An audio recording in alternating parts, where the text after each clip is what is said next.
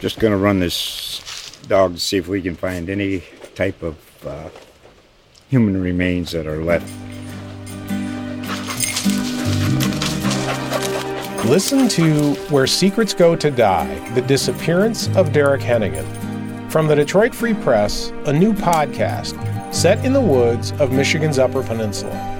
Available on Apple, Spotify, Freep.com, or wherever you get your podcasts. CommercialAppeal.com, featuring the Tiger Basketball Podcast, the Grizzlies Podcast, Chris Herrington's Pick and Popcast, the Tiger Football Podcast, plus interviews with newsmakers, exclusively at CommercialAppeal.com. The following is a CA original.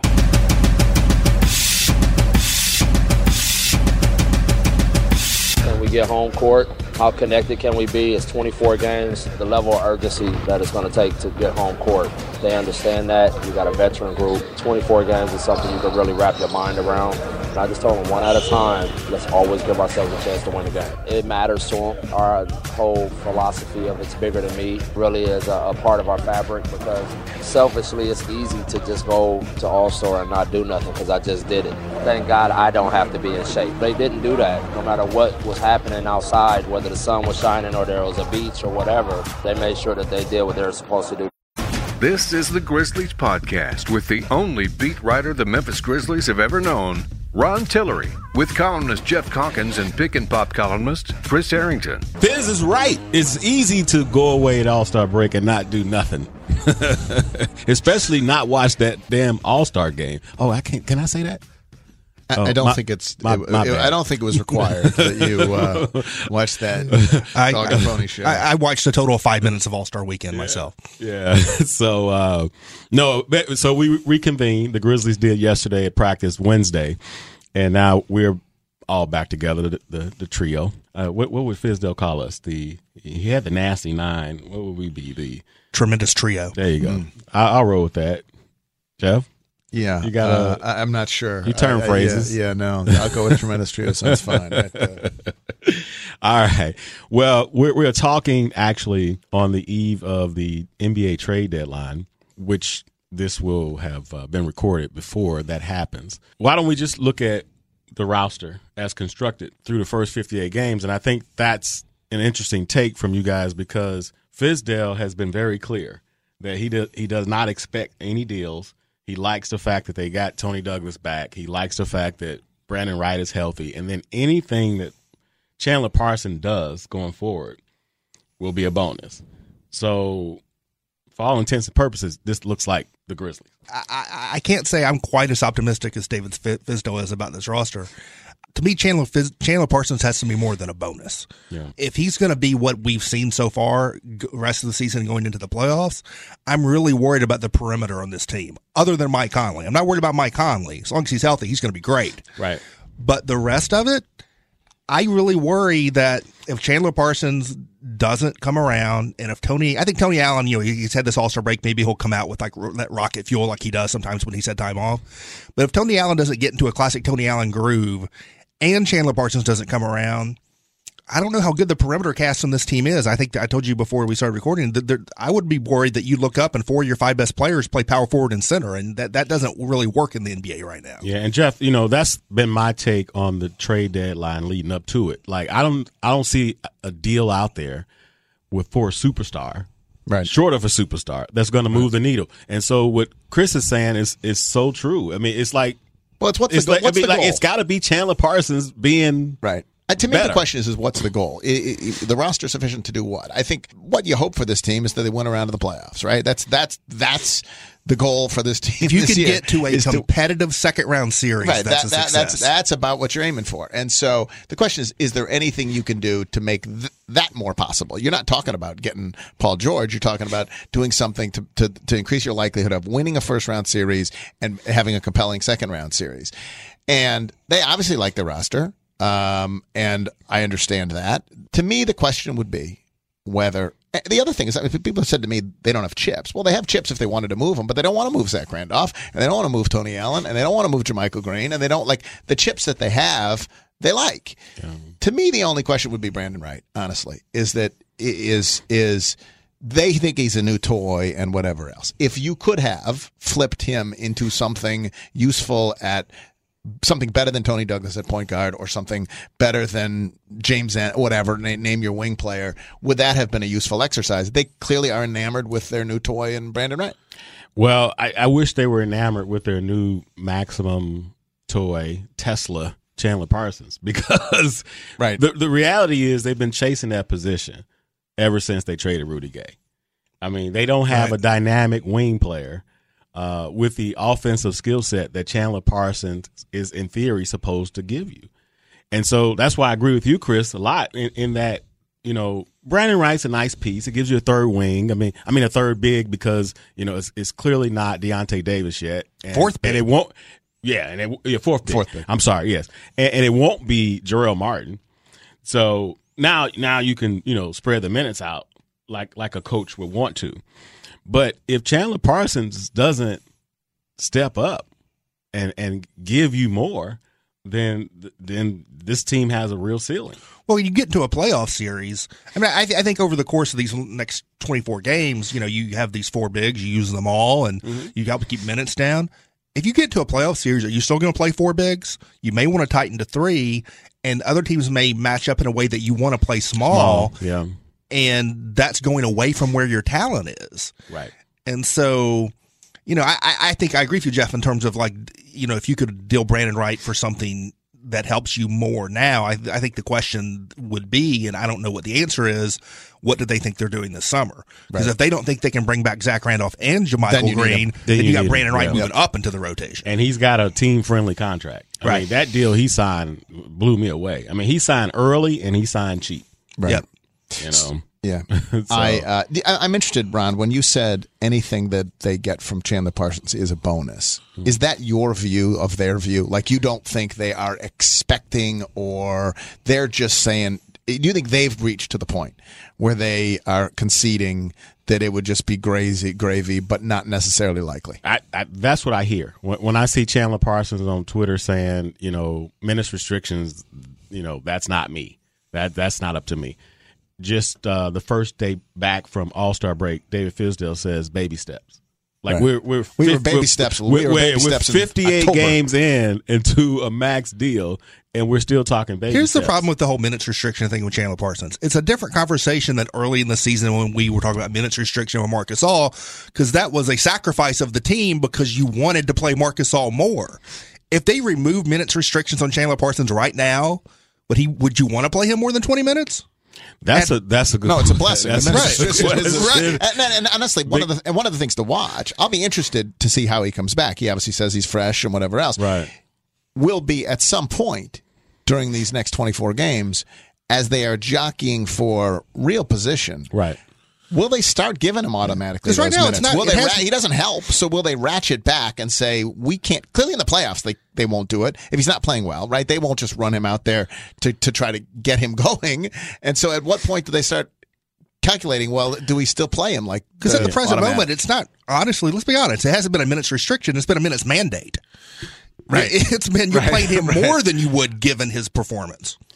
That's true. I mean, and and before I totally agree with you guys about Chandler Parsons because it seems like piling on, I do want to say like the the guy is incredible. He puts himself out there.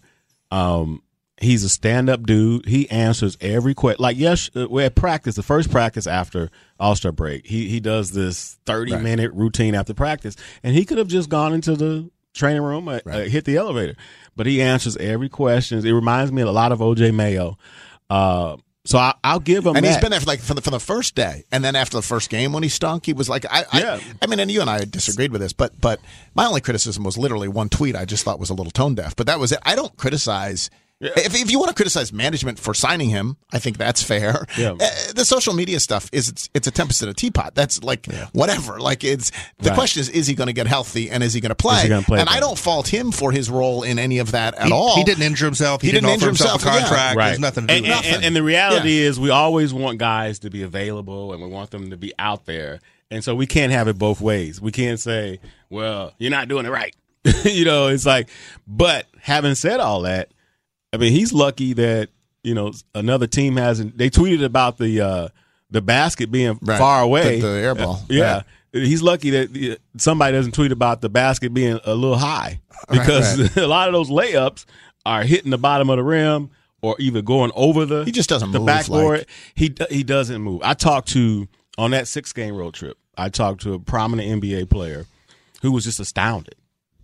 You know, he's like the guy can't move. Right. Right. You know, That's why he's always looking to deal the ball. He's got Right. seven assists that one night, and everyone says, "Oh, Chandler's back." No, he it's because he can't move. and He's, so he's the looking to- most elaborate pump faker we've had in Memphis since, since Sam Young. I love that. Right. Uh, I think you tweeted it or you wrote it. I think you're right. That that was a very good observation. it, it's it's it takes a lot of work to trump Sam, uh, Sam Young and, and Shane God. Battier. It's Shane extreme- Battier was good for that too. it's extremely disappointing for the Grizzlies right now because Mike Con Mike Conley and Marc Gasol are both are both individually arguably having their best seasons. They've been great. Zach Randolph has been not as good as ever, not all NBA Zach, but as good as he's been the last few years. Mm-hmm. And they've done some good things around the edges, and they got a good coach, and like the pieces are all there for them to be as good as they've ever been, and that's that's the big piece that's not there, and it's it's it feels like a missed opportunity, and I think that's bad this season. But my big concern would be going forward yeah.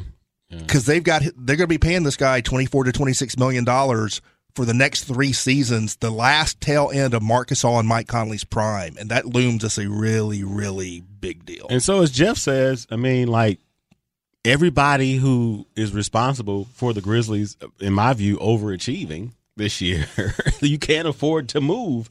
And then you have like like Flavor Flav, you got this big clock hanging around you, who's Chandler Parsons, Right. And so like you know, what do you do? Like, I mean, like you just got to wait it out, I guess. Do you? You just hope. I mean, I don't know if there's anything to do other than than hope I that don't by think- next I year don't- he's healthy. I don't think there's anything significant to do, but but but but going back into sort of just the rest of the season, and then today, today's trade deadline day, we don't. None of us expect anything to happen.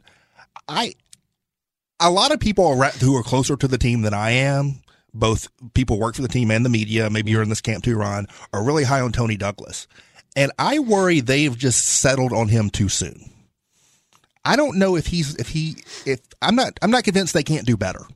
Well, I have two thoughts about that. Um, one, Fizdale is in a long line of Grizzly coaches who want a veteran backup point guard. Jaeger was just the guy who got the best of the bunch, and, and Beno and Mario Chalmers. Right. but so, I mean, that's hardly an original thought from a Grizzly head coach or NBA NBA coaches for that matter. Uh, two, I, I mean, unless you want to move on to a younger guy, like I've had conversations with the numbers game guy for us, Peter Edmonston, who, who, who you know comes up with all these trade scenarios and and young guys. I mean, I, I don't see the point because because what, what we talked about to start this podcast, they're in the win now mode. Why And, and, and then the the third component of that is Wade Baldwin. Right. Like we talk a, a lot about Chandler Parsons, but they've got to get something out of this kid. This kid has got to play. Eventually. Where do you think they are now on Wade Baldwin slash Andrew Harrison going forward? Like, has their belief in either waned um, or been eliminated? I think it's waned, but but I don't think you eliminate the belief in Wade because you know he he uh, you know he's 'Cause he- I rookie. mean, typically, He- yeah, yeah, yeah, be- but but at some point, I in think theory, they pulled the don't you- plug on that too early because Dave Fi- Fizdale said in the preseason, like we're throwing this guy in, we're Fast gonna- track. and that didn't that didn't last long. Oh, wait, and he was next really bad, admittedly, but it didn't last long. Fez is good for those uh, uh, comparisons. Gonna use Parsons like uh, LeBron James. But just short term, why why haven't they worked out Mario Chalmers? He's been working out for teams. Why haven't they brought him in to take a look at him? Well, I, I my I haven't talked to anybody about that specifically, but my my sense of that is is like a guy like Toney Douglas who went through a training camp, who Right. you know actually could have made Cleveland if the roster situation was different, uh, was immediate help. Right. Like I, I think. You know, you, you're gonna be. You're already waiting on Chandler. I mean, I think you're gonna be waiting on Well, Chalmers. Chalmers, Chalmers may not be ready to play. I, Yeah, I have no you go- idea. yeah. But but there are teams who are bringing him in for workouts, and given the Grizzly situation, it seems odd to me they wouldn't at least take a look. It was stunning though that when Chalmers went to Cleveland and Le- in the in the wake of LeBron James complaining about needing more playmaking and all and help and all this, They didn't and sign have him. a history with him. Yeah, that they didn't sign him. He may not be ready. He- yeah, I I think he may not be. I- I also think Fizdale really likes Toney Douglas. And Yeah. I mean, and to me, he's not. He's sort of his Ryan Hollins in a little bit. Like he really likes him. Always wanted him. Wanted him back after he was let go. Had a stomach ache when he was let go. Wanted him back. He just really believes in him. And Right. you know, we've is that misplaced or not? We've seen coaches who have misplaced faith in players before. And was this is this a blind spot or is it a uh, or does he just or will he come through? That'll be interesting to watch. Well, I mean, I, I I think he certainly helped him. I mean, I don't disagree with you, Chris, in terms of you know, like I mean, clearly he was not on an NBA roster, Right, right. and nobody picked him up after he did very well for the Grizzlies. he he's had his moments, and, and maybe I'm sure he will again. I guess if they if they bring him back, I feel like when we look back in the annals of the in season Grizzlies point guard acquisitions, he's a lot closer to the Keon Doolings of the world than the Mario Chalmers, Beno Udrih of the world. Wow, that's kind of strong. I mean, Keon Dooling. Well, Dooling was an- another journeyman, late late career journeyman. I mean, Yeah. again, Douglas is like an eight, nine, ten year vet who's played for like a different team every season and was Yeah. out of the league. Like you know, it's not. Yeah.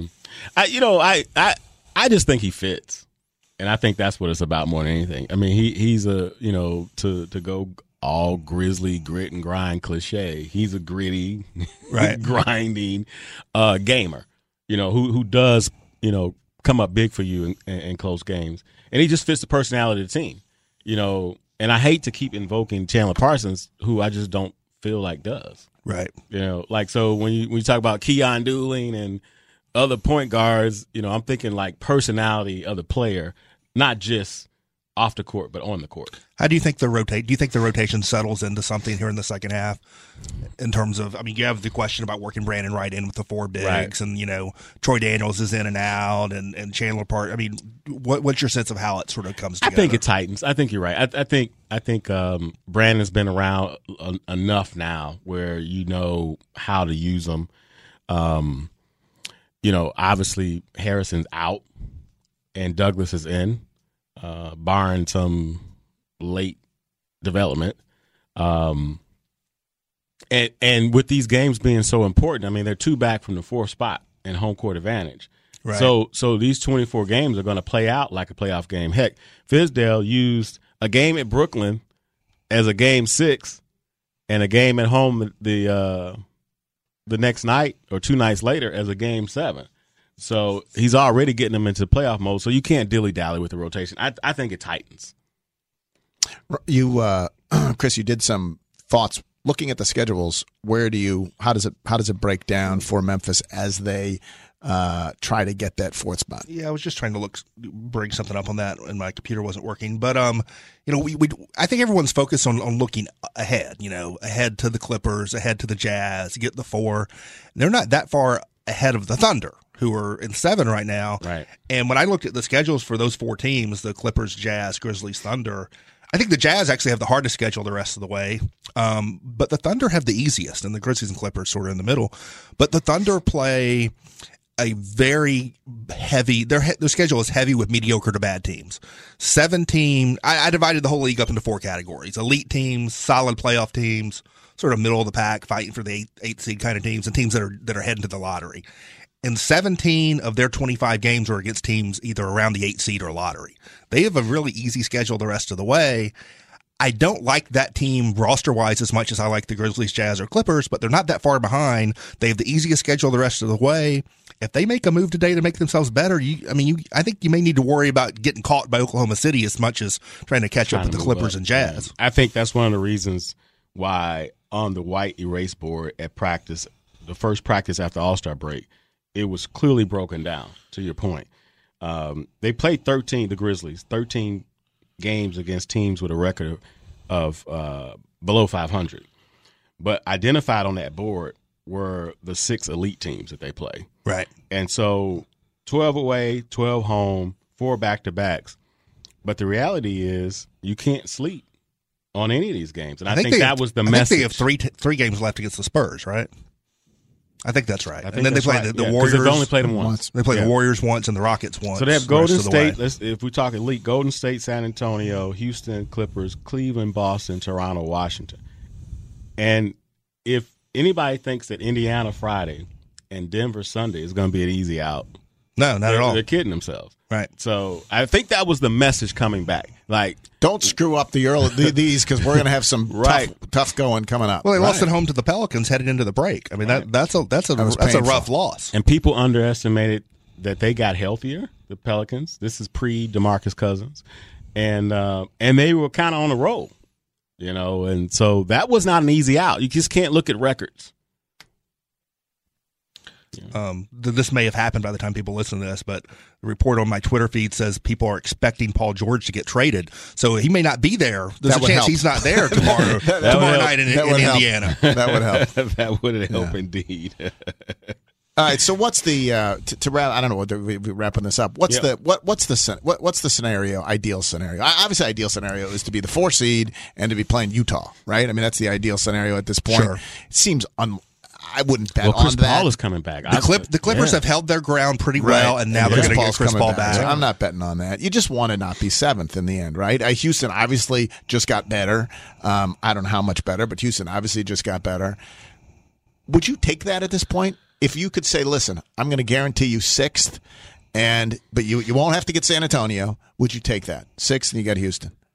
it's it's it's weird because I, I like the Houston matchup not from a Grizzlies projection where the Grizzlies win perspective. I like it from a basketball fan. It'd be a fun series to watch perspective and something new to see. I am not totally sold that the Spurs are a better playoff team than than the than the Rockets. I'm a little. I'm not. We don't know. I, I think the Spurs team could be like that Spurs team the Grizzlies knocked off at the start of the playoff run, where they're not as good in the playoffs as they are in the regular season. Mm. So I don't I don't see a big gap from a winning standpoint between a six and a seven. I see a big gap from a well, I enjoy watching this standpoint. Well, uh, a Houston series would definitely be entertaining because I think that series has Tony pot- Allen and James Harden in a Yeah. playoff series. I, I, yeah, I, I, think that has a potential of both teams like imposing their will from game to game. Yeah, like the you can see the contrast. You can see the Grizzlies give up 140, but you could also see them, you know, uh, locking down Houston into the 80s. You know, uh, Yeah. and and so that that I think you're right. I think that that that series has a potential to swing. I don't know if I agree about the whole Spurs thing because, you know, even though they don't have a healthy Pau Gasol, I mean, Lamarcus Aldridge is in his prime. Um, Kawhi Leonard, the Grizzlies have nobody for. Yes. I mean, like, and, and then you're talking about a Grizzlies team that has, you know, 35 year old Tony, 35 year old Zach. I mean, this this this ain't your uh My- my- your 10 years old Grizzlies. you my know? greatest fear against the Spurs, and it goes back to that last series they played. My greatest fear, fear against the Spurs, always in a series, would be if it gets competitive, they put Kawhi Leonard on my, or Mike Conley, and it's over. It's hit, cut the head off the snake. You're done. Let's go home. And then, That's he, my and, greatest and fear then he the does Spurs. whatever he wants on the offensive end. Right. Like, they have literally nobody that can deal with that kid. Because they don't Grizzlies right now, unless Chandler Parsons comes around, they don't have wings that you care about that you're worried about offensively. So you you can go put the best defender in the world on Mike Conley, and then that screws up everything. Yeah, yeah. No, I uh, so so I do. Uh, to your point, Jeff, I, I think that they got to get out of seven. They can't be seven. So anywhere between four and six would be good for the Grizzlies. And then, like everybody talks about the second round and who you would face. Well, you'd be happy to be ha- happy, to be, there. yeah, yeah, yeah. Just try to get out the first round. so I guess that's a wrap. Unless you guys have a, a final thought. Uh, no, I think I think we covered the bases. All right. Thanks for listening. Uh, we'll be back at you with another Grizzly podcast very soon. For the latest news and analysis, follow the commercial appeal on Twitter at Memphis News. This is the commercial appeal.